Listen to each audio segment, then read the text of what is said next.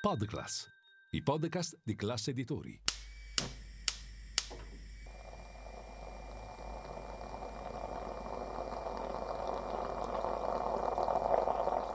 Buongiorno dal gruppo Classe Editori, io sono Pasquale Ancona, oggi è lunedì 26 febbraio e queste sono notizie a colazione, quelle di cui hai bisogno per iniziare al meglio la tua giornata.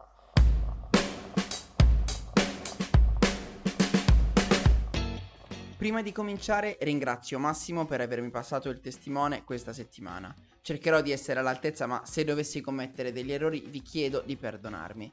Nella giornata di ieri, come sappiamo, si sono svolte le elezioni regionali in Sardegna. A contrapporsi sono stati Paolo Truzzu, il sindaco di Cagliari, sostenuto dal centrodestra, Alessandra Todde, ex viceministra allo sviluppo economico col governo Draghi, scelta dal Partito Democratico e dal Movimento 5 Stelle, e Renato Soru, già presidente della regione Sardegna dal 2004 al 2009 col centrosinistra e ora candidato della coalizione formata da Italia Viva, Azione e Più Europa. Cominciamo col dare il solito dato, anche se meno positivo di quanto sembrava nel tardo pomeriggio di ieri. L'affluenza ancora una volta in calo, anche se lieve.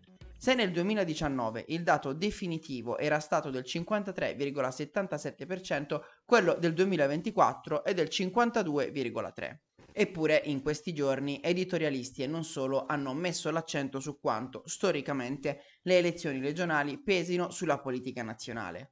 Tanto per cominciare esistono diversi precedenti che insegnano. Nel 2000, con la sconfitta alle elezioni regionali, cadde il governo di Massimo D'Alema. Nel 2005 il governo Berlusconi fu costretto al rimpasto dopo le elezioni regionali e nel 2009 Walter Veltroni dovette dimettersi da segretario del Partito Democratico che lui stesso aveva fondato proprio per una sconfitta alle elezioni regionali. Queste sono spesso risultate una sorta di referendum che se gestito male diventa una vera e propria spina nel fianco di ogni parte politica. Per avere più chiaro il quadro di queste elezioni in Sardegna però dobbiamo prima di tutto fare una premessa. La legge elettorale sarda non prevede ballottaggi, viene eletto o eletta presidente chi prende più voti al primo turno. Noi questo vincitore lo scopriremo nel corso di questa giornata, ma le possibilità sono principalmente due. La prima è la vittoria del candidato di centrodestra Paolo Truzzu. Questo porterebbe innanzitutto a una conferma dell'orientamento politico della regione, ma soprattutto consentirebbe a Meloni di tornare a Roma con un'altra soddisfazione in tasca.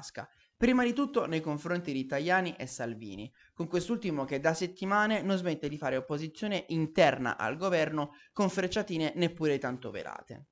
D'altro canto, lo schiaffo che riceverebbe l'opposizione di Schlein-Conte sarebbe piuttosto forte, dato che la Sardegna oggi sembra essere l'unico posto in cui il centrosinistra potrebbe essere abbastanza forte da battere gli avversari politici. La seconda opzione è invece che proprio Alessandra Todde vinca per i suoi partiti, marcando così un grosso precedente. L'alleanza politica Movimento 5 Stelle e PD può ottenere dei risultati concreti.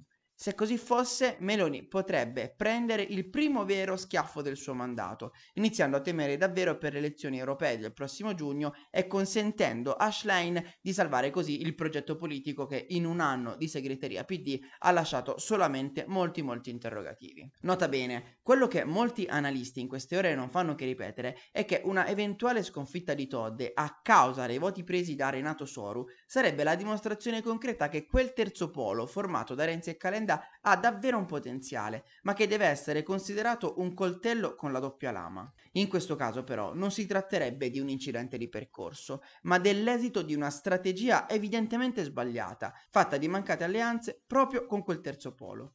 Persa la Sardegna, Schlein sarebbe quindi costretta ad aggrapparsi al voto europeo per salvare la faccia.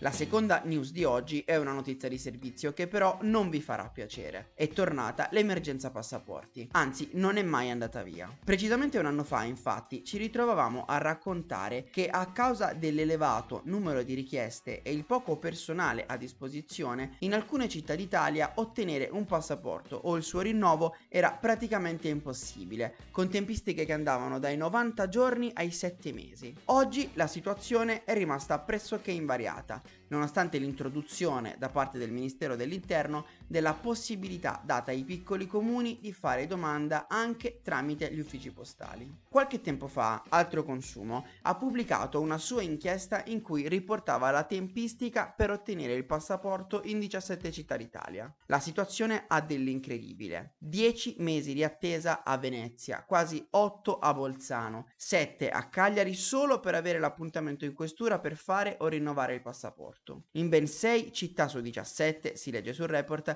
la situazione è addirittura peggiorata in un anno e non è stato nemmeno possibile prenotare l'appuntamento. Tra queste ci sono Bologna, Genova, Potenza, Torino e naturalmente Milano. Esistono però delle eccezioni. La prima di queste potrebbe addirittura sorprendere. Roma. Altro consumo, infatti, riporta che nella capitale è possibile ottenere un appuntamento in questura per il passaporto già dal giorno dopo la richiesta, molto meno dei già ottimi dieci giorni di un anno fa. Sulla stessa scia anche Perugia e Pescara. E qui le domande che mi sono posto sono due. Cos'è che rallenta così tanto le pratiche per ottenere un passaporto? Ma soprattutto, perché città come Perugia, Pescara o la stessa Roma sembrano aver superato l'emergenza mentre la funzionalissima Milano no? Cominciamo col dire che alla seconda domanda non sono riuscito a rispondere davvero, quindi se qualcuno di voi avesse una risposta documentata mi piacerebbe scoprirla. Quello che però, leggendo diversi articoli online, ho capito è che negli ultimi dieci anni c'è stato un aumento della domanda vertiginoso rispetto a quello per cui era preparata la burocrazia italiana. Si passa dal milione e 485 mila richieste del 2017 al milione e 815 mila del 2022 circa 350.000 richieste in più nell'arco dell'anno, motivate tra le altre cose da Brexit. Una delle cose che ho scoperto però è che tanti degli affanni sono di natura pratica. Non c'è solo un problema di personale amministrativo, al quale il ministro Piantedosi afferma di aver posto rimedio con nuove assunzioni, ma anche uno che riguarda gli approvvigionamenti dei libretti, perché il centro stampa nazionale faticava a reggere il ritmo delle richieste.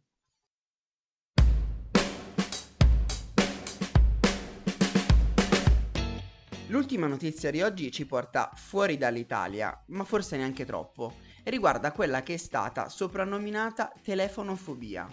Abbiamo tutti quell'amica o quell'amico che non vogliono mai chiamare in pizzeria per prenotare un tavolo, perché hanno paura di fare quella telefonata e quasi sempre sono le stesse persone che non rispondono mai alle tue chiamate, ma subito dopo ti mandano un messaggio WhatsApp per chiederti cosa succede. Ebbene, secondo un articolo dell'Irish Times, si tratta di una vera e propria forma di ansia sociale che sale nel momento in cui sentiamo squillare il cellulare. Il problema, dicono gli esperti, riguarda principalmente millennials e Gen Z che non sono abituati a vedere nel telefono un dispositivo utile a telefonare. Con l'avvento dello smartphone, la cornetta, o quello che ne resta, è sempre meno all'orecchio e sempre più in mano. In parallelo è cresciuta la paura di dover effettuare o ricevere una telefonata all'improvviso, o anche solo di sentire lo squillo. In Giappone, ad esempio, una ricerca ha misurato la portata del fenomeno, concludendo che quasi tre ventenni su quattro hanno sviluppato quel mix di disagio, insofferenza, se non proprio terrore di fronte alle chiamate o all'impiego del telefono fisso sul posto di lavoro. Questo sarebbe dovuto, ad esempio, al timore di essere colti alla sprovvista dalle domande di chi si trova dall'altro capo del telefono, oppure alla difficoltà di dialogare senza vedere la faccia dell'interlocutore. Secondo questi studi si tratta, in fondo, di manifestazioni della paura di essere giudicati tanto da chi parla con noi quanto da chi ascolta quasi per caso. E ditemi se questo non è davvero un ritratto della nostra generazione. Queste erano le notizie a colazione di oggi. Se volete suggerirci alcune notizie o mandarci i vostri commenti su quelle trattate, potete scriverci all'indirizzo notiziacolazione.it e se volete rimanere aggiornati ci sono il canale Telegram e Whatsapp di Notizie a Colazione. Li trovate nel sommario della puntata insieme ai link per gli altri podcast del gruppo Classe Editori. Io vi aspetto domani per iniziare insieme una nuova giornata. Un saluto da Pasquale Ancona.